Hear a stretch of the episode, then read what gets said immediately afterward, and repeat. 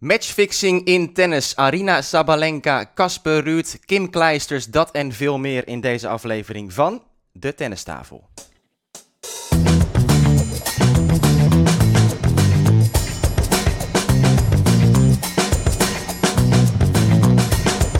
Please take your seats quickly, ladies and gentlemen. Thank you.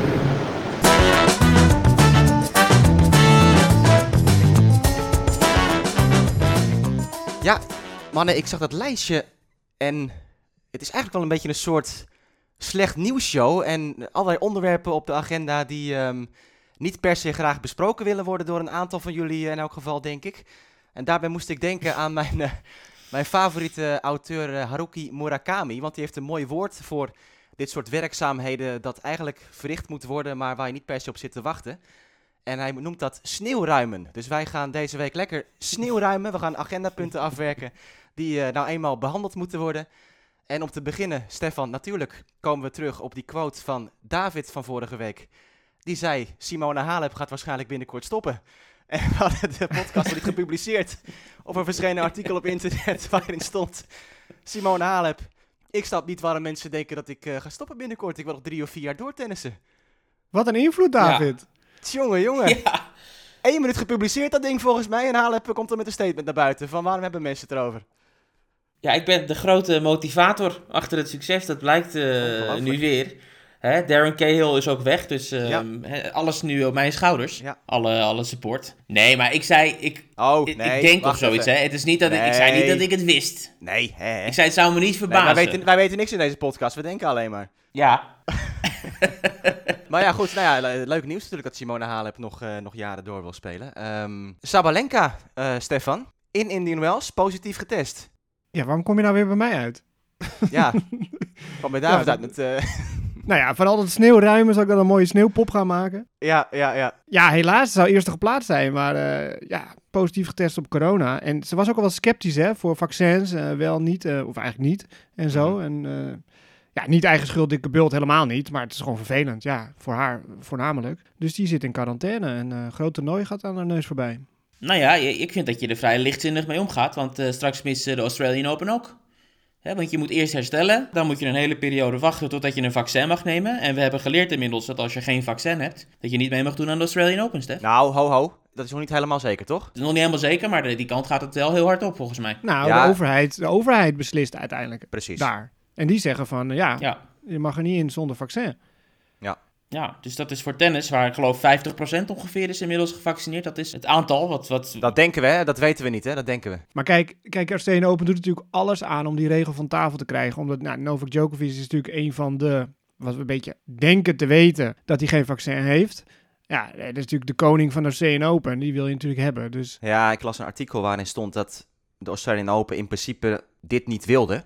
Ze willen niet dat, dat atleten per se gevaccineerd moeten zijn. En ja, dan, dan werd er al een linkje gelegd tussen, eh, tussen Djokovic. We weten niet of hij gevaccineerd is of niet, maar we weten wel dat hij het eh, allemaal een beetje voor zichzelf houdt. En ehm, eh, ja, dus de kans is aanwezig dat hij niet gevaccineerd is. En dan zou je dus krijgen, dacht de Australian Open ook, van ja, stel dit gebeurt en dan moeten we dus nee zeggen tegen Novak.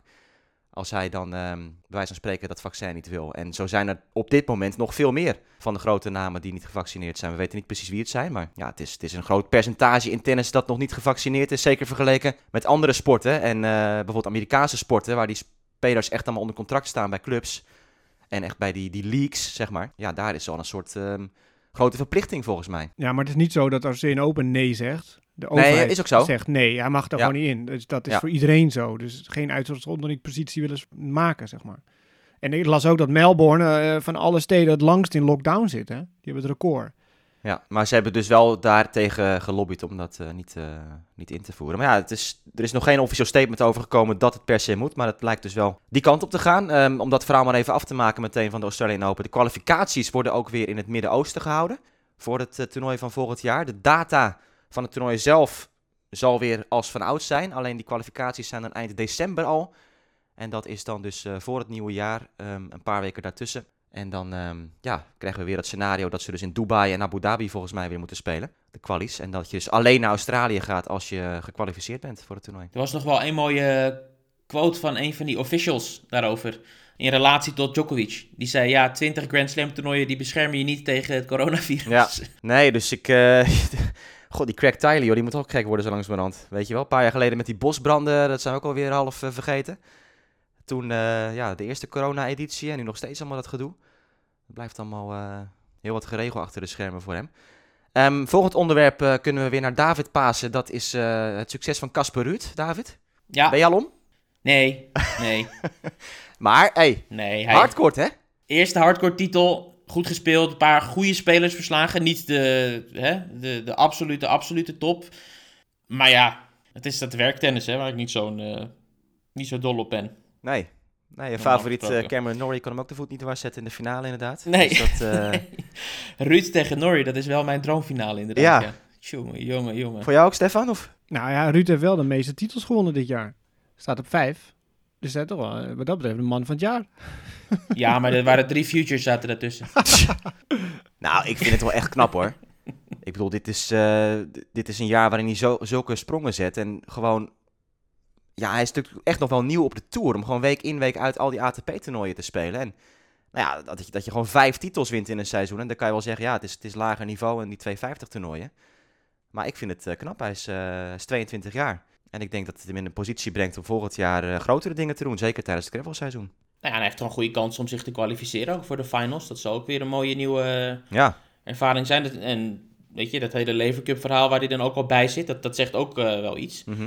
Dat hij zich mengt met, eh, met de absolute top, Ja. die er nu is. Goed, eh, ik, ik kan het niet leuk vinden om naar te kijken, maar ik, respect heb ik er wel voor. San Diego was het eh, natuurlijk waar hij de titel wist te winnen. Ehm, zullen we maar even de toernooien afmaken eerst van afgelopen week? We hadden natuurlijk ook eh ander Amerikaans tennis in Chicago, waar Garbine Muguruza wist te winnen. Ja, dat was wel echt een eh, bizarre ontknoping van dat toernooi, want ehm, nou ja, we hebben opgaves gezien, voedselvergiftiging. Muguruza zelf had twee walkovers op weg naar de, de titel. Stond in de finale tegen Jabeur en zette een break achter. Jabeur speelde waanzinnig. 13 winners, drie onnodige fouten eerste set. En leek eh, ja, die wedstrijd gewoon te gaan, te gaan winnen. En stortte helemaal in. Toen ze die, eh, die 3-2 had in de tweede set, won geen game meer. Muguruza goed gespeeld. Maar sneu was dat Belinda Bencic een eh, stevige knieblessure opliep. Die zat echt in tranen op de baan. En nou ja, het zag er even uit dat ze niet eens meer kon lopen. Dat gebeurde dan wel uiteindelijk. Ze liep zelf de baan af. Maar ja, dat is een grote klap voor Bencic. Misschien wel een lange blessure voor haar. Vondrosova had voedselvergiftiging in de halve finale. Ribakina moest eh, opgeven in de halve finale. Dus er was op de halve finale dag een walk-over en een opgave. Ook lekker als je dan een kaartje had, eh, had gekocht. Ja, wel een apart toernooi ook. Want het was dus een 500 toernooi, maar er was geen Hawkeye. Eh, er waren niet eens ja, de volledige lijnrechterbezetting in het begin van, het, van de week. Dus het had een beetje een soort semi-challenger gevoel. Maar het is een ehm, toernooi dat onderdeel uitmaakt van een soort drieluik in Chicago. Het is allemaal neergezet door Kamau Murray. En dat is de oud-coach van eh, Sloane Stevens. Die heeft daar een grote eh, rol in gespeeld. Maar ehm, ja, het was wel een aparte, aparte week daar in Chicago. En Alison van Uitvank heeft gewonnen in Kazachstan van Julia Putintseva in de finale. Dus dat was ehm, de WTA-tour van afgelopen week. Jullie nog wat eh, dingen om daaruit op te pikken? Ja, Muguruza. Dat blijft toch een wonderlijk eh, verhaal. Dit is haar negende titel, geloof ik. Ja. En dat is gewoon heel vreemd, de type eh, toernooien die ze wint. Ik vind het vrij weinig ook, als ik aan Muguruza denk. Negen titels, ja. Mhm. Ze heeft toch eh, de, de status van een veel grotere speler. Nummer één geweest, eh, twee Grand Slam toernooien gewonnen, Wimbledon en Roland Garros. Ja, negen titels. Het is een beetje het verhaal van haar carrière, hè, dat het altijd een beetje achter is gebleven op de, op de reguliere tour. Ja. En het is wel grappig dat zij, om nog een, een feitje er tegenaan te gooien, ze heeft al haar tourtitels op hardcourt gewonnen. En de enige twee de toernooien die ze op een andere ondergrond en hardcourt heeft gewonnen, zijn Grand Slam toernooien geweest. Dus Ja. Wimbledon en Roland Garros. Een hele, hele vreemde speelster. Maar ja, we weten natuurlijk als, ze als ze op volle toeren draait, dan eh, kan ze de beste zijn. Als ze het zou willen. Stefan? Ik heb hier niks aan toe te voegen. Oké, dan vind ik wel dat we nog even bij ons Jabeur moeten stilstaan. Want zij maakt wel echt een, een, ehm, een bizar goed jaar door. Zij heeft dus gewoon de meeste wedstrijden gewonnen van iedereen op de Tour. 44 inmiddels. En staat er heel goed voor om ook de WTA-finals te gaan halen. En dat is toch ehm, ja, 27 jaar nu Jabeur. We weten dat ze altijd veel talent heeft gehad. Maar dat komt nu in één keer allemaal samen. Hoogste notering nu behaald, nummer 14. Ja, ook dat. Gedeeld hoogste notering ooit van een Arabische tennisser. En die andere was een man. En dit is dan Ja. natuurlijk even de quizvraag, eh, jongens. Ja, voor Stefan. Ik weet Oké, het. Arabische tennisser? ja. Ja, Noord-Afrikaans. Is dat Ma Marokkaans? Telt dat mee? Ja, ja, telt mee ja, zeker. oh, nou dan eh Younes El Ainoui. Kijk. Zo is het. Dus ja, dat is mooi. Eh, ja, ja, zeker. Maar, maar Jabeur ook. Koningin van de dropshot. Ja, absoluut. Genot om naar te kijken. was ook een leuk moment tijdens een onkort interview. Ik weet niet meer na welke wedstrijd het was. Maar toen zei, eh zei de interviewer ook van... Ja, nou, eh, wat is, eh, wat is je terugblik en zo? En zei ze... Ja, I, I want to thank my dropshot today. maar ze maakt er echt mensen... gek- Ook die Muguruza, die werd er helemaal gek van af en toe. Want dan is het zo'n dropshotje waar ze er net bij kan komen. En dan, ja, volgende bal of er langs of er overheen. Dus dan eh, ook al dat loopwerk dat ze dan steeds voor niks eh, moet verrichten. Maar ja, ons Jabeur. Dus ehm, iemand die ehm, we waarschijnlijk in Guadalajara terug gaan zien. Of althans die een goede kans maakt voor kwalificatie voor de WTA Finals. Maar je noemde, je, je mij vergeet je iets. Ja, de mannen nog. Nee. Oh. Kim Kleisters. Kim Kleisters, zeker. Of komen Ja. we er nog op? Ja, nee, is inderdaad. Of was dit het voorgerecht en is Kim Kleisters het hoofdgerecht? Dat is aan jou. Dus nagerecht ook nog. Ja, wat vonden we ervan, de rentree? Ja, ik vind het echt verschrikkelijk. Ja, ik vind het echt pijnlijk om te zien. Ja. En dan denk ik, ze wilde natuurlijk al een jaar geleden terugkomen. Nou, toen was ze nog niet helemaal wedstrijdfit, om het eh, zachtjes uit te drukken. Toen kwam corona. En is een jaar lang kunnen trainen. Ja, en ze is nog steviger geworden dan een jaar geleden. Ja. Nou, ik, ik, ja, sorry, dit, dit kan gewoon niet, vind ik. Topsportbedrijven met 30 kilo overgewicht. Dan neem je toch... Ja, ik heb zoveel respect voor wat allemaal zij heeft gepresteerd. En dat vind ik dan, dan vind ik dat gewoon pijnlijk om te zien, hoe je dan nu op die baan staat. Eén ding wil ik wel daarover gezegd hebben, ik ben het er mee eens hoor. Maar als je kijkt naar de manier hoe de bal van het racket van Kleisters komt, dat is toch wel weer lekker hè? Al is het uit stand hè, gewoon de, de manier waarop die eh, er vanaf knalt. Het, het is gewoon mooier of vloeiender of beter of zuiverder dan, dan, dan anderen of zo. Hebben jullie dat niet, als je zo zit Nou te ja, kijken? dat is natuurlijk altijd haar kwaliteit geweest. Dat ze, dat ze... Ja, maar dat heeft ze nog steeds. Dat is Nee, absoluut. Ja, de timing ehm, van de ballen, dat, is, dat blijft bijna ongeëvenaard, ja. En, en de zuiverheid en de versnellingen. ehm, maar goed, ja, het is, het, is een, het is gewoon een raar gezicht. Laten we eerlijk zijn. En ik snap ook wel, weet je, het is, je moet er heel veel respect voor hebben. En het is haar, haar verhaal en haar doel. En ze wil gewoon, hè, ze vindt de sport nog leuk. En ook afgelopen jaren, je hebt haar altijd gezien met, eh, met, met reacties op social media of wat dan ook. Of dat ze echt bij wedstrijden zat te kijken heel veel. Ze houdt echt van de sport nog en ze houdt alles in de gaten. Maar ja, ik weet niet of dit nou echt nog lekker is voor het vrouwentennis dat zij daar eh, nu zo weer instapt. En ook, ook gelijk weer wildcards krijgt voor de grootste toernooien. Indian Wells straks, hè, dat ze weer mee mag spelen. En ik hoorde ook al volgens mij, eh, was het iemand uit het Belgische tennis die zei dat ze eerst maar eens bij de ITF-toernooi weer zich moet gaan bewijzen. Dominique Monami volgens mij was dat. En ehm, ja, hoeveel onnodige fouten maakte ze? 55 volgens mij van de week. Ja, dan vraag je af van, eh, is, dit, eh, is dit goed? Nou ja, en hoe serieus neem je het dan, hè? Ik bedoel, je kan van het spelletje houden, e- et cetera. Maar als je gewoon niet fit bent, dan moet je daar Mhm. niet gaan staan. Nee. Vind ik. Dan ook, ook tegenover je tegenstanders en, en de hele tour en de wildcards die je ontvangt. Ja. Daar staat gewoon niet een sportvrouw meer. Als je er zo voor staat, fysiek, dan is volgens mij de kans op, op blessures toch alleen maar groter. Als je er zo, zo bij loopt. Ja. Als je de topsport probeert te bedrijven en dan probeer je misschien allerlei dingen te doen die je eigenlijk helemaal nog niet kan fysiek. Dus ja, goed. Ja, ik ben benieuwd eh, hoe lang ze dat allemaal eh, zelf leuk blijft vinden. Als ze natuurlijk ook gewoon merkt van ja, ik, ik weer geen potjes. Of wat dan ook. Maar dat was natuurlijk vorig jaar ook. Hè. Toen kwam ze terug. En meteen pakte ze volgens mij een set van Muguruza of zo ook in, eh, in- Ja, ergens in het Midden-Oosten. Was dat Dubai, ja. Ehm, ja, dus dan denkt zij natuurlijk zelf ook... Oh ja, nou, ik zit alweer eh, toch wel op, snel op een goed niveau. En, en ik kan dat compenseren, die mindere fysieke, fysieke staat. En dat zou natuurlijk eigenlijk niet moeten mogen. Eigenlijk zou dat nu gewoon moeten worden afgestraft door de concurrentie eh, keer op keer. Dat zij het fysiek natuurlijk gewoon, eh, gewoon aflegt. En het is wel zo'n contrast, want ik moest, ik moest denken toen ik zat te kijken van ja, dan hebben we nu net die tienerfinale gehad, weet je wel, bij de US Open. Met Raducanu en Fernandez, echt die, die hele nieuwe wind. En dan, eh, dan zie je dit in één keer en denk je, poh, dit is volgens mij niet Ja. waar we naartoe moeten. Dat was even slikken natuurlijk. Nou ja, goed, ja, het is nogmaals eh, haar uitdaging. En eh, goed, de WTA die gaat daar ook in mee en die, die geeft haar de kans. En het, is, het blijft natuurlijk een grote naam en een ster. En er zullen toch veel mensen blijven kijken. Weet je, als jij op het tennispark rondloopt en Kim Kleister staat geprogrammeerd. Oh ja, nou, dan, dan is dat wel een trigger om, om even te gaan zitten, toch? Nee, het blijft een naam. En ik denk ook dat de tegenstanders in de stress schieten als ze tegen Kim Kleisters moeten. Want ja, dat zag je toen met Muguruza ook. Van, oeh, ik mag dit niet verliezen. Nou, je weet dat speelsters zijn toch wat emotioneler dan de, de, mannen. En die gaan daar denk ik toch over nadenken. Van, oh, ik mag dit niet verliezen. En als je, dan ben je dus eigenlijk daarmee bezig. In plaats van het gewoon eh, haar van de baan slaan. En naar alle hoeken van het veld eh, te laten zien. Zodat ze het niet meer kan belopen. Nou ja, dat, ehm, dat Kim Kleisters. Ja, ik zat ondertussen net al even kijken nog naar het, uh, mannentoernooi van Sofia. Waar natuurlijk uh, Gaël Monfils weer een finale heeft verloren. Je hebt het over bijzondere statistieken gehad net, David. Maar inmiddels heeft uh, Monfils 22 finales verloren in zijn carrière. Hij heeft er 10 gewonnen, dus ook 32 finales gespeeld. Wat natuurlijk een heel hoog aantal is.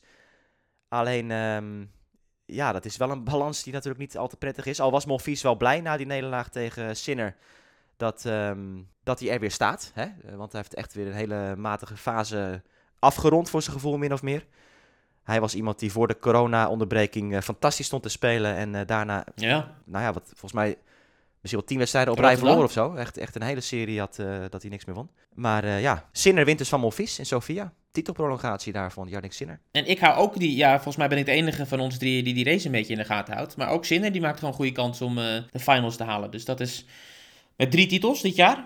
Dus gaat ook aansluiten in de top 10. En toch de laatste tijd is het niet meer echt iemand die bovenaan de, de lijstje staat van spelers waarover wordt gesproken, toch? Wat ook wel grappig is. Begin van het jaar was Sinner de enorme hype. Ja, precies. Ja, dan heeft hij het toch niet, uh, niet echt gedaan op de grote toernooien. Dat is wel zo. Hij wint de kleinere toernooitjes.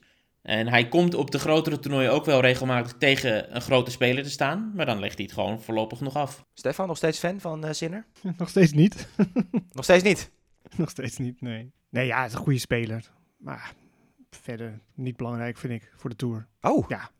Ja, ik bedoel, ja, er zijn leukere spelers. Nee, net Oké. als Casper Ruud. Ja, ik bedoel, je hebt met iemand met iets, of je hebt er niet iets mee. En jij, ja, David heeft niks met Casper Ruud en ik heb niks met Jannik Singer. Ik, ja, Singer. Zingen! Ja. Dat zie ik hem ook niet doen. Ja. Nou, ik vind wel dat hij een goede stem heeft altijd, maar... eh, Ja, oh, nee, Hij kan goed zingen. Roelev is van de One Direction Ja. coverband. Nou ja, hij heeft nogal wat noten op zijn zang. Maar eh, ja, hij kon ook goed skiën trouwens. Eh, Misschien, ja.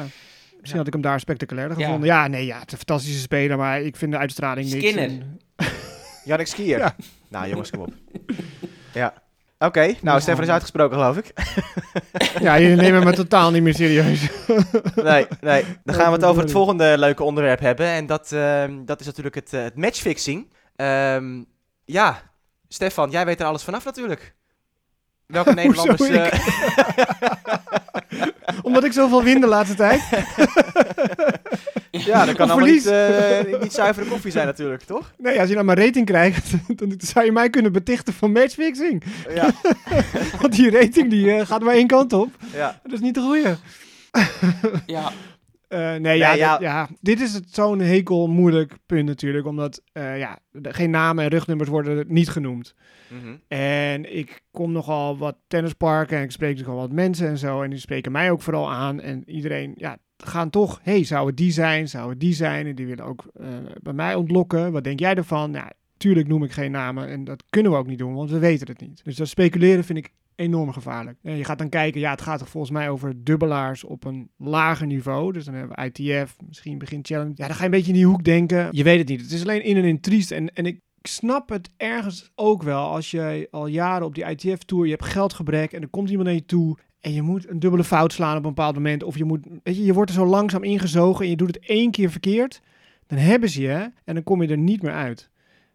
Ja, eh, dat is echt gewoon maffiapraktijken. Ja. Dus je kan het, die speler, tuurlijk, het is fout. Maar om hem zo hard al te veroordelen, dat vind ik wel moeilijk. Ja, ehm, ja ik, werd ook, ik werd er ook weer door gebeld, eh, of door een krant over gebeld. En eh er was gelijk de binnenkomer van, ehm, ja, wat, eh, hoe kunnen we dit oplossen? Is het misschien even relevant om, om aan te geven waarom we dit gesprek nu voeren? Want er was iets naar buiten gekomen. Zeker, ja. Ja, nou ja, goed, dat was dat, goed, een aantal Nederlandse spelers die zijn daar dus ook nu in betrokken in, eh, in, in deze kwestie die natuurlijk altijd op de achtergrond suddert in de tennissport. Het matchfixing, het is niks nieuws. Eh, verhalen die gaan over spelers die dus wedstrijden verkopen of die, wat Stefan zegt, op bepaalde momenten bepaalde dingen moeten doen. Een service break in de zevende game. Eh, een paar dubbele fouten of wat dan ook. Je kan op allerlei gekke kleine details in een wedstrijd kan je, kan je wedden. En dat is natuurlijk heel makkelijk om als tennisser eh daar aan mee te werken. Hè? Dus eh, ik heb het ook gezegd toen van, als jij in een voetbalteam zit en je bent een verdediger en jij bent benaderd en de rest van je team weet niks, ja, dan kan jij moeilijk ervoor zorgen dat het 3-0 wordt. per se. Eh, een tennisser die kan vrij gericht een wedstrijd sturen naar een nederlaag met een bepaald aantal ehm, breaks, weet je wel. Dus dat is natuurlijk, eh, je wordt veel benaderbaarder. En wat Stefan natuurlijk zegt, het gebeurt veel op een lager niveau. En nou goed, dat is de, de, de vraag die ik ook heb van waarom moet je in hemelsnaam aanbieden dat je op wedstrijden kan wedden waar vijf man op de tribune zitten, op de plaatselijke tennisclub, wat nergens wordt uitgezonden op tv. En waar je dus heel makkelijk ook in contact komt met die tennissers. Dus dat, is, dat was mijn mening erover. Van ja, hoe kan je dit aanpakken? Ik denk van nou, als jij gewoon zorgt dat die eh, boekmakers alleen wedstrijden mogen aanbieden vanaf ATP-niveau of hoger. Dan haal je volgens mij eh 90, 95 procent van de problemen al weg. Want kijk, een ATP-tennisser die heeft gewoon een, een goed inkomen. En die zal echt zijn carrière niet op het spel zetten om eh, misschien ergens eh, wat geld meer te verdienen. Lijkt mij. Ik weet niet hoe jullie daar tegenaan kijken, maar... Volkomen mee eens. Ja, eh, kan je niet wat Armeens onderzoek doen? Want ik hoor wel eens dat het eh, uit die hoek komt ook. Zeker, ja. Het schijnt wel een soort Armeense gokmafia ook eh, te zijn. Ik weet er niks van. Ja, wat, eh, wat heb ik ermee te maken? Jullie Nou, kijken me ik Je heel wordt, je streng je aan. wordt wel verrassend Je defensief. heel vaak Rick, te zoomen, David. ik, vind het, eh, Nee, ik heb, eh, ik heb geen idee, jongens. Ik heb geen idee. Laat, laat die gouden Rolex eens zien.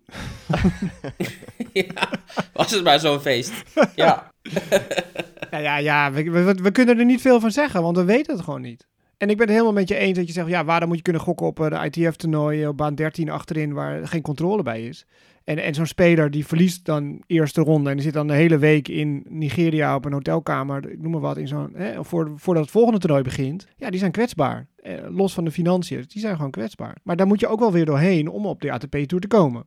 Die jungle, wat, hè, waar ze het over hebben. Dus het enige wat je kan doen is spelers opvoeden doe het niet en ja, voorlichting geven. En ik ben met je eens, waarom zou je daar moeten gokken? Dus dat kan je verbieden. Ja, maar ik vind wel, Stefan, kijk, je moet spelers daar wel hard voor straffen. Weet je wel, als je, als je daar niet enorme straffen op zet, ja, dan, dan gaat het natuurlijk echt eh, de spuigaten uitlopen. Het blijft, het blijft gewoon wel iets wat absoluut niet kan. En natuurlijk, de verleiding kan groot zijn. Eh, maar de verleiding kan ook groot zijn als jij op een terrasje zit en het is prachtig weer dat je, dat je te veel alcohol drinkt. Eh, daar moet ook een enorme boete op staan, weet je. Want dat kan ook gewoon niet. Dat je, dat je in het verkeer nog gaat rijden en, eh, en ik noem maar wat. En, en potentiële enorme schade kan aanrichten. En dit is gewoon enorme schade voor de sport. Een grotere schade is er bijna niet voor een sport als het niet meer betrouwbaar is. Ik geloof niet in harde straffen. Ik geloof niet in, in keiharde straffen. Want in Amerika heb je de doodstraf voor als je een moord pleegt. En er worden nog steeds moorden gepleegd. Ja? Dus het gaat, ve- het gaat veel meer om voorlichting geven, eh, et cetera, aan de voorkant dan aan de achterkant om iemand heel hard te straffen.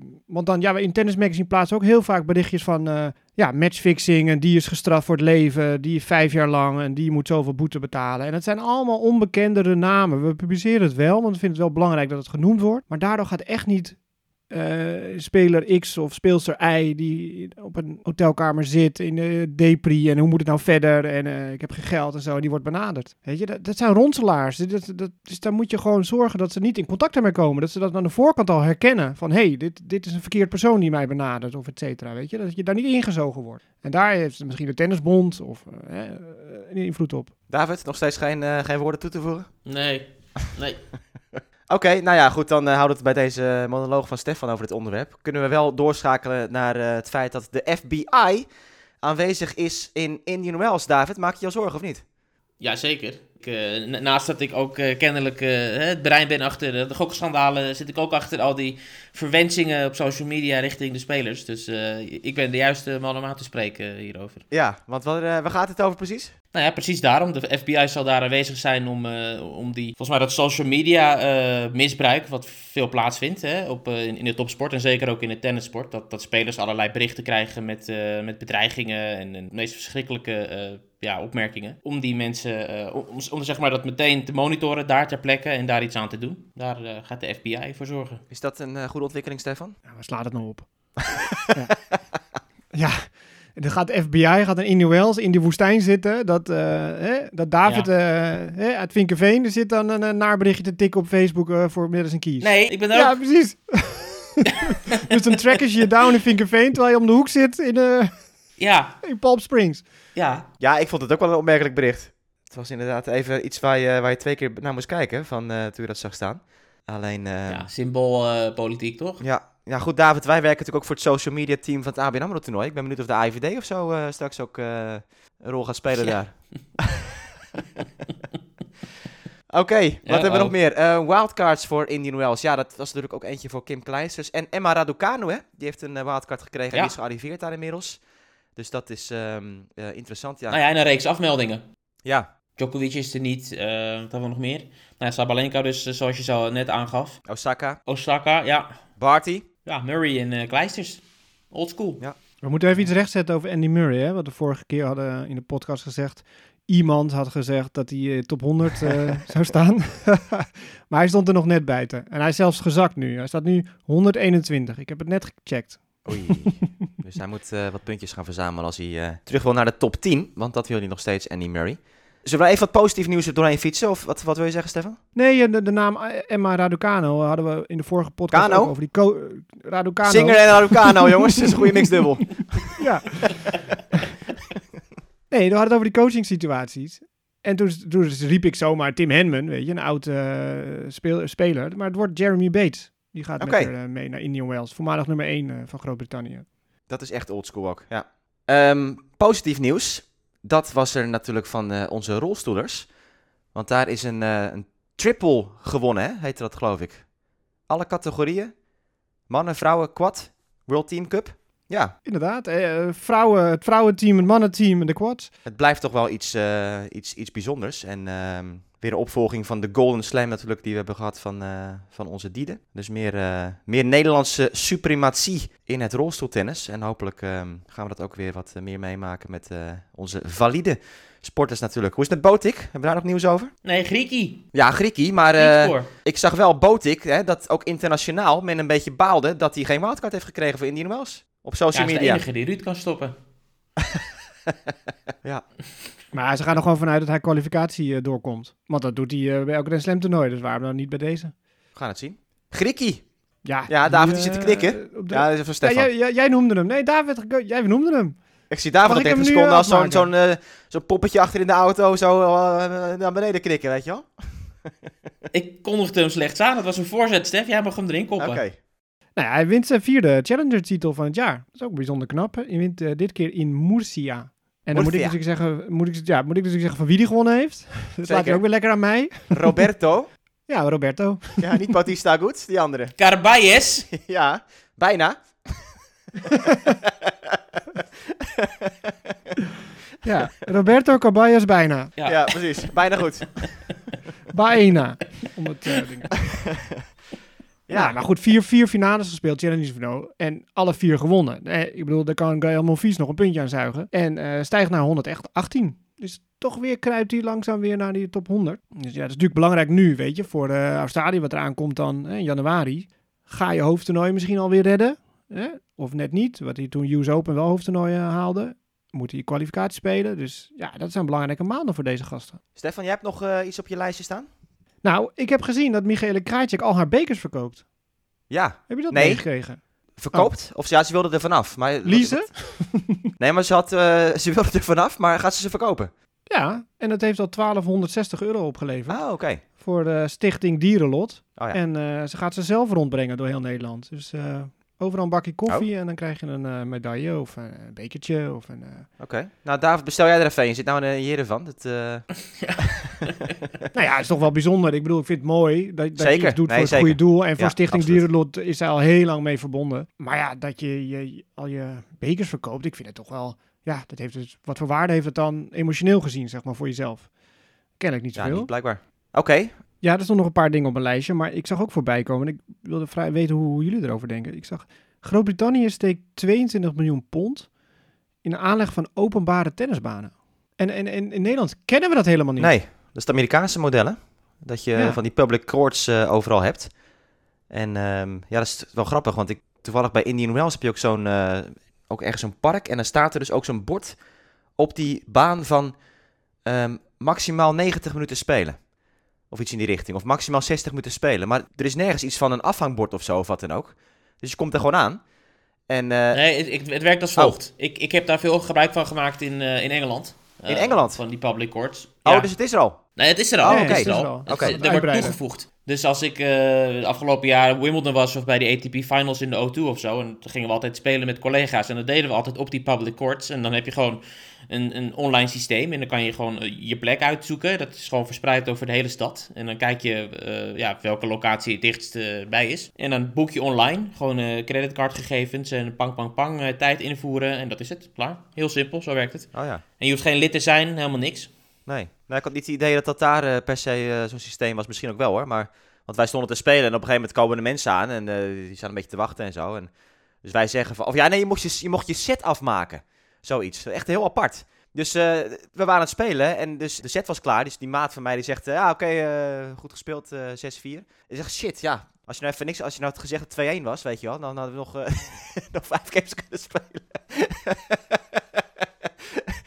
Dus, eh, Ah. oh, jullie zijn klaar. Die mensen stonden ernaast van, oh, jullie, eh, jullie set is klaar. Oké, nou, dan eh, moeten we wisselen. Oh ja, ja, ja, oké, is goed. Dus, Ah, eh, kijk, ik zie nu al die, die gevoeligheid van matchfixing. Hè? Dat zit bij Abe, niet bij David. Ik ga nu oh, weg bij jou, shit. David. Ik Oh, ga nu wat meer Laat me eh, vangen hier. Ik, eh, hij, een heeft, designige zeeuw. hij, Ja, heeft, eh, hij heeft de Jeremy Bates, heeft die meneer.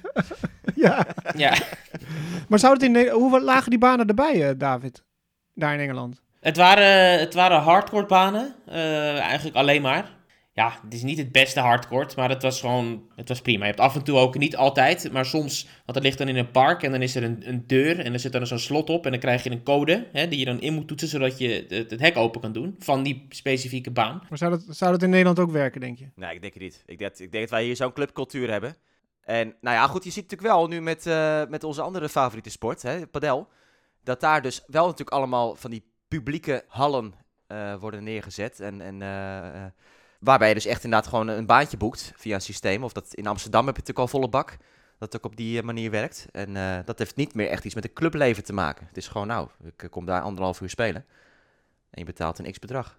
Maar ja, goed, tennis is natuurlijk zo, ja, dat hele, die hele verenigingscultuur is natuurlijk al zo geïntegreerd in ons landschap. Wat ik ook wel prettig vind zelf, maar... Het is, het is zelfs zo ver geïntegreerd dat het de politiek is binnengedrongen. Ja, jongens. dat is ook zo, ja. Potverdorie. Inderdaad, jongen, ik had helemaal vergeten op de lijst te zetten, ja. Dat, jij kwam nog met mooie berichtjes erover. Ja, dat was geweldig. Sigrid Kaag die stelde een, een soort clubledenformat voor eh, in de formatie. Want niet alle partijen die hoeven volwaardig lid te zijn van het eh, nieuwe kabinet. Het kan ook eh, hè, met een, eh, met een half lidmaatschap. Ja. Zo is het, ja. Half padel, half tennis. Dat vond ik wel opmerkelijk dat ze die vergelijking eh, trok met het tennislidmaatschap, maar dan voor het kabinet. Ja, ze slapend lid. Slapend lid. Maar die openbare banen, ik bedoel voor de, voor de kinderen en zo, weet je, om een eerste aanzet en a- aanraking te komen met tennis, is dat natuurlijk fantastisch. Dus ik denk wel dat je je, vijver groter maakt straks, om voor misschien ooit toptennis ook te kunnen kiezen. Al die, die, ja, die kids en zo die daar maar gaan. Weet je, ik ben ook opgegroeid met. Ik ging met mijn vriendje naar de tennisclub en wij speelden elke dag speelden we mini, minispel, een miniveld en daarna speelden we vijf setjes en elke dag en elke dag deden we dat hele vakantie door. Totdat ik werd opgepikt door een trainer van, hé, hey, dat vind je best wel talent misschien. Dat vrijspelen we wel eens eh, een beetje laten matchfixen, die, eh, die gozer. Dat, eh, ja, precies, ja. Maar dat vrijspelen zie je dus bijna helemaal niet meer. Dat is wat je zegt, het, is allemaal, je, hè, het moet allemaal geregeld worden. Maar dus die openbare banen, ja. Je hebt natuurlijk de Cruijffkoers, et cetera. Maar echt alleen voor tennis. Ja, het is een interessant eh, concept, denk ik wel. Maar ja, goed. Ja. Misschien kan Kaag dat eh, introduceren dan. ja. Als het zo gek is van tennisclubs. Nou, dat is in ieder geval een mooie takeaway uit dit eh, alles. Ligt er nog sneeuw of eh, zijn we inmiddels eh, helemaal eh, schoon? Ja, dus één dingetje was nog wel interessant. er was een interview met, eh met Federer. Dus het heeft niks met het nieuws te maken. was in GQ, Engelse versie daarvan. Had hij wel wat interessante dingen geroepen. Ook over dat het hele mediaverhaal van Osaka en, en Raducanu ook. En hij was het eens met, met Osaka. Dat, dat viel op. Hij zei als speler die waarschijnlijk de meeste interviews van alle atleten misschien wel heeft gegeven vind ik dat er iets moet veranderen. Het moet, eh, hij noemde het eerst een revolutie, maar toen eh, ja, zei hij toch evolutie, laten we het daarop houden. Dat moeten we eh, veranderen. We moeten met alle eh, belanghebbenden, dus media, spelers, toernooien, we moeten even allemaal in één kamer gaan zitten en even met elkaar afspreken van wat werkt het beste voor ons. Eh, en dan moeten we iets, iets nieuws verzinnen. Dus eigenlijk zegt hij niks. Nou, dat het anders moet, dat Ja. zegt hij. Ja, maar ja, daar ben ik wel moe van. Al die mensen zeggen dat het anders moet, maar niemand zegt hoe het dan wel moet. Want je krijgt nooit een oplossing die voor iedereen werkt. Want iedereen heeft eigen andere belangen en er staat er anders in. Volgens mij is het gewoon een goed systeem. Op dit moment. Ik bedoel, het is toch... Voor ons is het zeker een Ja, goed maar het is, toch, het, is Ja. toch, het is toch vrij logisch. Het gebeurt toch in andere sporten ook. Als er een wedstrijd is gespeeld, dan heb je toch een persconferentie? Ja, maar in andere wedstrijden worden er geen zeven wedstrijden in een week gespeeld. Nee, maar als het wel zo is eh, dan, dan worden er ook gewoon persconferenties gegeven na elke wedstrijd. Ja, maar dat is, dat is de grote klacht, dat het te veel is in tennis. Dat ja, maar het is, toch, het is toch logisch. Stel, stel Federer, er is een regel van je doet het om de wedstrijd, ik noem maar wat. Dus ze willen dus blijkbaar minder persconferenties. Dat is het ding dat zeker is. Dan heb je een, doet Federer een persconferentie na zijn eerste ronde. Stel in de tweede ronde speelt hij een derde set tiebreak en is er een ruzie met de umpire. En, eh, eh, eh, en dan, ja, nee, of nou geen reactie voor de media te geven. En dan de derde ronde wint hij 6-2, 6-1. Ja, dat kan toch niet? Elke wedstrijd heeft per definitie een verhaal. En het zou natuurlijk heel raar zijn als er dan gewoon geen, geen reactie komt van die speler. Nee, ik ben het met je eens hoor. En zeker als media moeten wij dit niet gaan willen veranderen. Maar ik kan, ik kan me best voorstellen dat, dat spelers denken van, gaan we het nu weer doen? Want hoe vaak gebeurt het nou dat de tweede ronde zoveel eh enerverends eh, oplevert? Ja, maar dan Dat moet je dus, dan moet je dus, dan moet je, dan moet je dus zitten ergens iets subjectiefs gaan creëren van, oh ja, er was een eh, noemenswaardig incident, dus nu moet hij wel de, de media te woord staan. Nou, wat is dan een noemenswaardig incident? Zo, zo ga je alleen maar problemen creëren volgens mij, die de hele situatie lastiger maken. Ik zie het probleem niet. Ik vind het gewoon heel raar als we straks eh, situaties krijgen dat je dus partijen hebt. Je kan een topaffiche ook vroeg in het toernooi krijgen met, eh, met iemand die net buiten de plaatsing valt. Eh, een Andy Murray die als wildcard tegen Federer speelt in de tweede ronde. Noem maar even een random voorbeeld. Volgens mij is er gewoon echt bijna geen issue hoor, als ik eerlijk ben. Ik bedoel, dit systeem dat draait al 40 jaar eh, of, of hoe dan ook eh, op, op deze manier. En Maar we worden al steeds meer beknopt, want je ziet het met Zoom. Eh, je mag één vraag stellen, eh bij godsgratie, en, en, en dat is het. En ik was in de persconferentie van die Davis Cup in Uruguay. Nou, hoe dat allemaal ging. Ik mocht dan mijn vragen whatsappen in het Engels naar de teammanager. Die ging het dan doorspelen naar daar van de ITF. Die ging het dan in het Engels, Spaans-Engels voorleggen aan Paul Haarhuis. Nou, die gaf Sumuur antwoord en dan moest ik het mee doen. Terwijl iedereen dus aan het meeluisteren was. Oké, prima, in een andere taal. En Haarhuis was klaar. Hij zegt, oké, nu de Nederlandse pers? Nee, nee, nee, die hebben we al gedaan.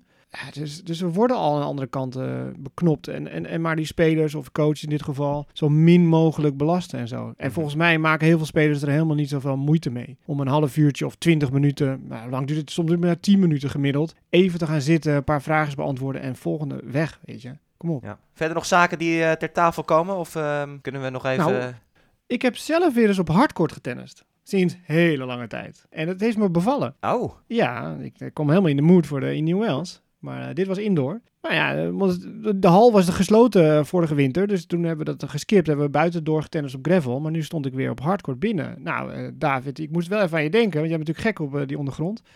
Ja, ik zeg elke week laten we op hardcourt spelen, laten we op hardcourt spelen. Wacht je totdat ik een maand het land uit ben, dan ga je op hardcourt spelen. Ja, ik durf niet tegen jou. Ja, oké, dan is goed.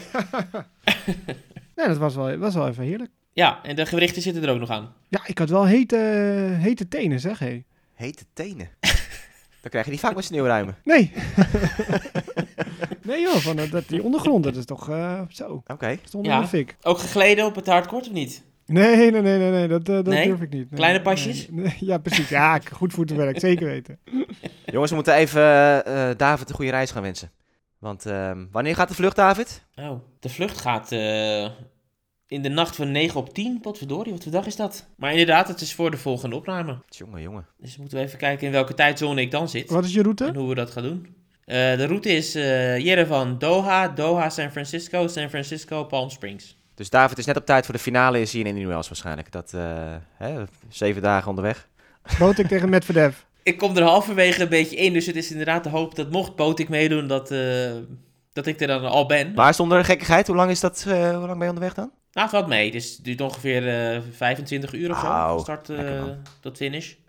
De aansluitingen zijn, eh, zijn, zijn goed. Je gaat wel vliegen. Ja. Skiën? Ja, ja, precies, inderdaad. Nou, ik denk dat dat een mooie, mooie uitsmijter is. Ehm, natuurlijk gaan wij dan, als jij bent gearriveerd, eh, de eerste verhalen horen van hoe het er op dit moment aan toe gaat. Daar in het tennisparadijs in Californië. We hebben dan de schema's natuurlijk met wat eh, analyses daarover. En zoals je zegt, hopelijk boot ik in het hoofdschema en meer mooie, interessante verhaallijnen. Er zal geen sneeuw zijn daar in Indian Wells. Wij zijn klaar met eh, opruimen. Binnenkort zijn we er weer dus met een volgende aflevering. Dank weer voor het luisteren en tot snel.